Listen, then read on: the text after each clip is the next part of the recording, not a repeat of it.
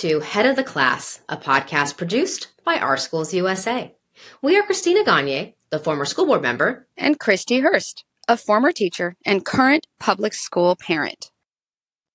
We're seeing an exodus of highly qualified professionals from our public schools due to the far right extremist school board member groups like Moms for Liberty propelled forward last election cycle. In California and other states, we have seen far right boards fire with zero cause award winning, beloved superintendents from school districts in Orange County and the Temecula Valley. In some instances, costing families and taxpayers over $500,000 to pay out what was owed to the superintendent under their contract.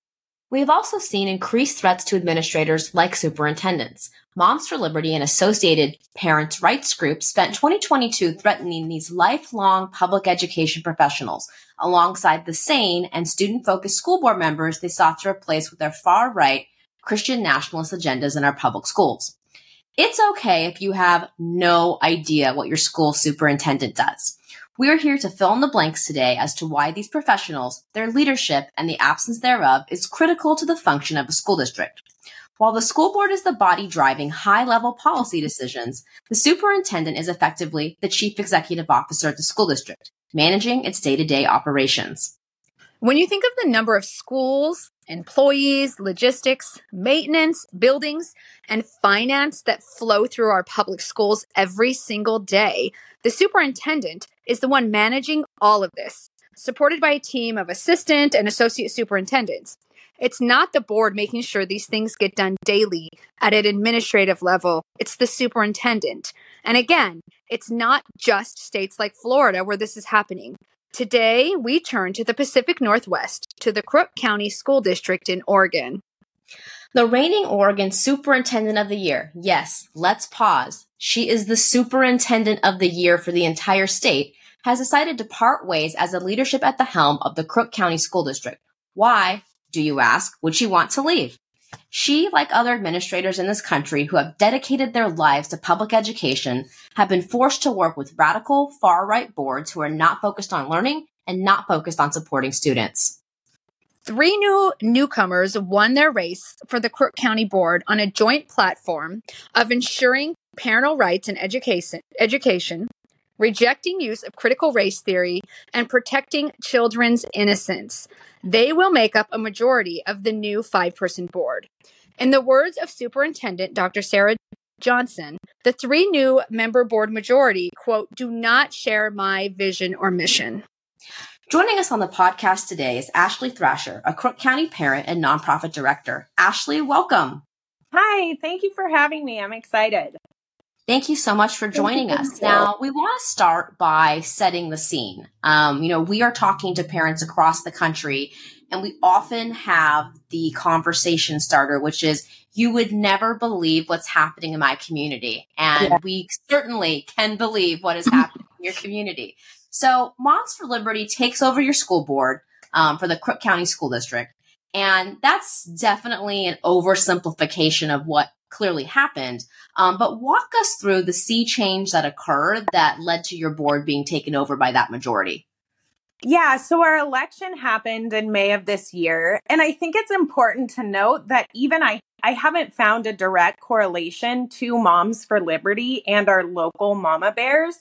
Um, they are closely linked with Oregon Moms Union, which is basically Moms for Liberty they run on the same platform um, mm-hmm. and they have the same talking point. So I think it's important to know that even if you don't have Moms for Liberty in your community, you do have people that align themselves very, very closely with those sort of platforms and views. Um, so our mama bears have been sitting on our school board since July. And since that time, our superintendent, our superintendent of the year has resigned. Um, not only has she resigned, but our assistant superintendent resigned. Our department head of special education has resigned. And that is as well uh, sorry, as well as the secretary to the school board and superintendent. So you can imagine that it's pretty much a skeleton crew at the district office level right now. Um, and school board meetings have not been very productive. Um, there are a lot of school district employees giving presentations about why things are the way they are and why they work. And two of our board members during those meetings ask a lot of questions about inv- individual teachers. Um, so much so that the teachers union had to remind the board that criticism of teacher in public settings is not allowable via their bargaining contract. So um, wow. it's been crazy for here. Yeah. Oh, wow. So yeah. you're on the ground in Crook County as a parent. Mm-hmm. Um, these candidates, now elected school board members, ran under the banner of parents' rights and claim to represent all parents. How do parents in your community actually feel about the change to the school board? School board? Yeah, I think not good. I think in in speaking with other parents in our community, we often ask ourselves like how did this happen, really? Um I Crook County is really rural and we're also very conservative. Um, but 46% of our community members are over the age of 50. Um, and I think the main concerns for parents that actually have kids in the school district is we don't want our beloved teachers to leave we don't want them to feel scared to teach and we want yeah. our kids to have you know an accurate education on history and health um so you know i think we're just really concerned that we'll have valued and trusted teachers leave the district because of the school board yeah. So, so do you think there is a so you mentioned that you know and this is in many communities across the country um, you know, you have some of your voters clearly are voters without children in the public schools. Um, mm-hmm. Either they don't have children or their children have graduated from the schools at that point in time. And then you have the parents who actually have children in the schools that are interacting with the schools day to day. Right. Uh, are you trying to say that perhaps like those voters who might have voted for these mama bear candidates because they just, you know, aren't invested in the schools and seeing what's going on? Versus you know what are you seeing with actual parents? Are you saying there's kind of a divide in your community and how they approach the school board election? Yeah i think that um, a couple things happened. One our mama bears used you know they ran on a platform of scare tactics. And i think that for our retired community um, they they're not in the schools every day. Their kids, like you said, have graduated. And so when you get mailers um, that are saying that we're sexualizing our children in our schools, um, it's it scares people, and they don't have the time or um, you know the wherewithal to go ahead and go and do the research. So I think that um, a lot of those votes went to the mama bear because of those scare tactics that were used. Um, so I think educating your community um, with accurate and fact based information is really, really important early on. And you mentioned that your your new board, um, you know, clearly the superintendent and the new board have a different point of view on the direction of the school district. Um, I mean, clearly someone who has been in that position since you know 2017 yeah. is not going to lightly make a decision to leave being the superintendent. You know, right. what are some things that you've seen happen at board meetings or sort of learned about what's happening in the district that you think caused this to happen? Um, I know that one board member in particular, who is a mama bear, um, you know, I've done a lot of public records requesting just to kind of understand what was going on prior to this. Um, and I would say that her incessant emails um, were borderline harassing our superintendent um, as early as 2020. And I think that that was, you know, escalated by the COVID restrictions and masking mandates that were put in place during that time. Um, and, you know, I know Dr. Johnson, our superintendent, she lives for education. Um, so obviously, yeah, she didn't take this lightly, but I think too, you know, how much can one person take for they just they don't have any more that they can give. Yeah, yeah. Um mm.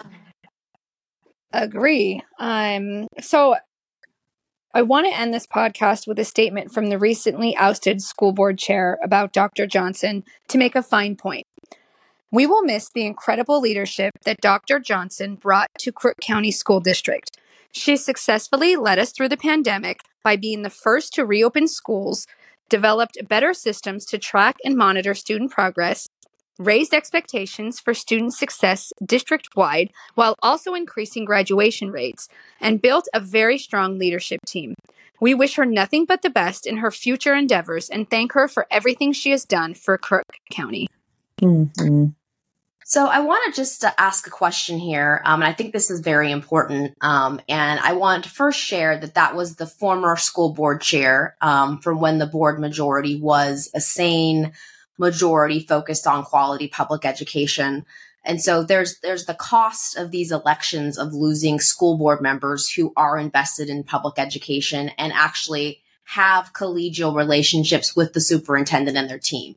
And I can't underscore having been a school board member in a very similar position, having a, a team at the district office between the board and the actual administrators that functions well and works well together, particularly in a crisis um, and the pandemic was certainly a crisis, um, but also just day to day really does make the school district operate better because the staff can trust that the board and the administrators are going to think about the best interest of all stakeholders involved. And they're not having to worry about putting out fires on a week by week and day to day basis, which a lot of these culture war boards, you know, end up bringing to the school districts. But we often get asked by communities where, you know, Moms for Liberty and friends, in your case, the Mama Bears, you know, have not yet emerged, invaded, landed. Um, I'm not quite sure what to call their emergence since it's simply a chaos uh, when it actually appears. But what are the warning signs that should set off alarm bells and jumpstart you know, a plan to protect school board incumbents and support public education candidates? Like, what are some things that you now looking back saw happening that might have been indicative that your board was going to flip? Yeah, so I think definitely, you know, prior to this year, I had paid little attention to our school boards. And I think that some of the red flags that went off for me is that I just started seeing these big, huge mama bear signs all over our community, um, which I thought was weird because, you know, school board elections usually are pretty mild. Um, so then I noticed they were stating things in their campaign about how CRT is in our schools and we need parental rights and denouncing um, SEL. And I I was definitely worried. So I think, you know, for those communities that don't think that it can happen there, it can.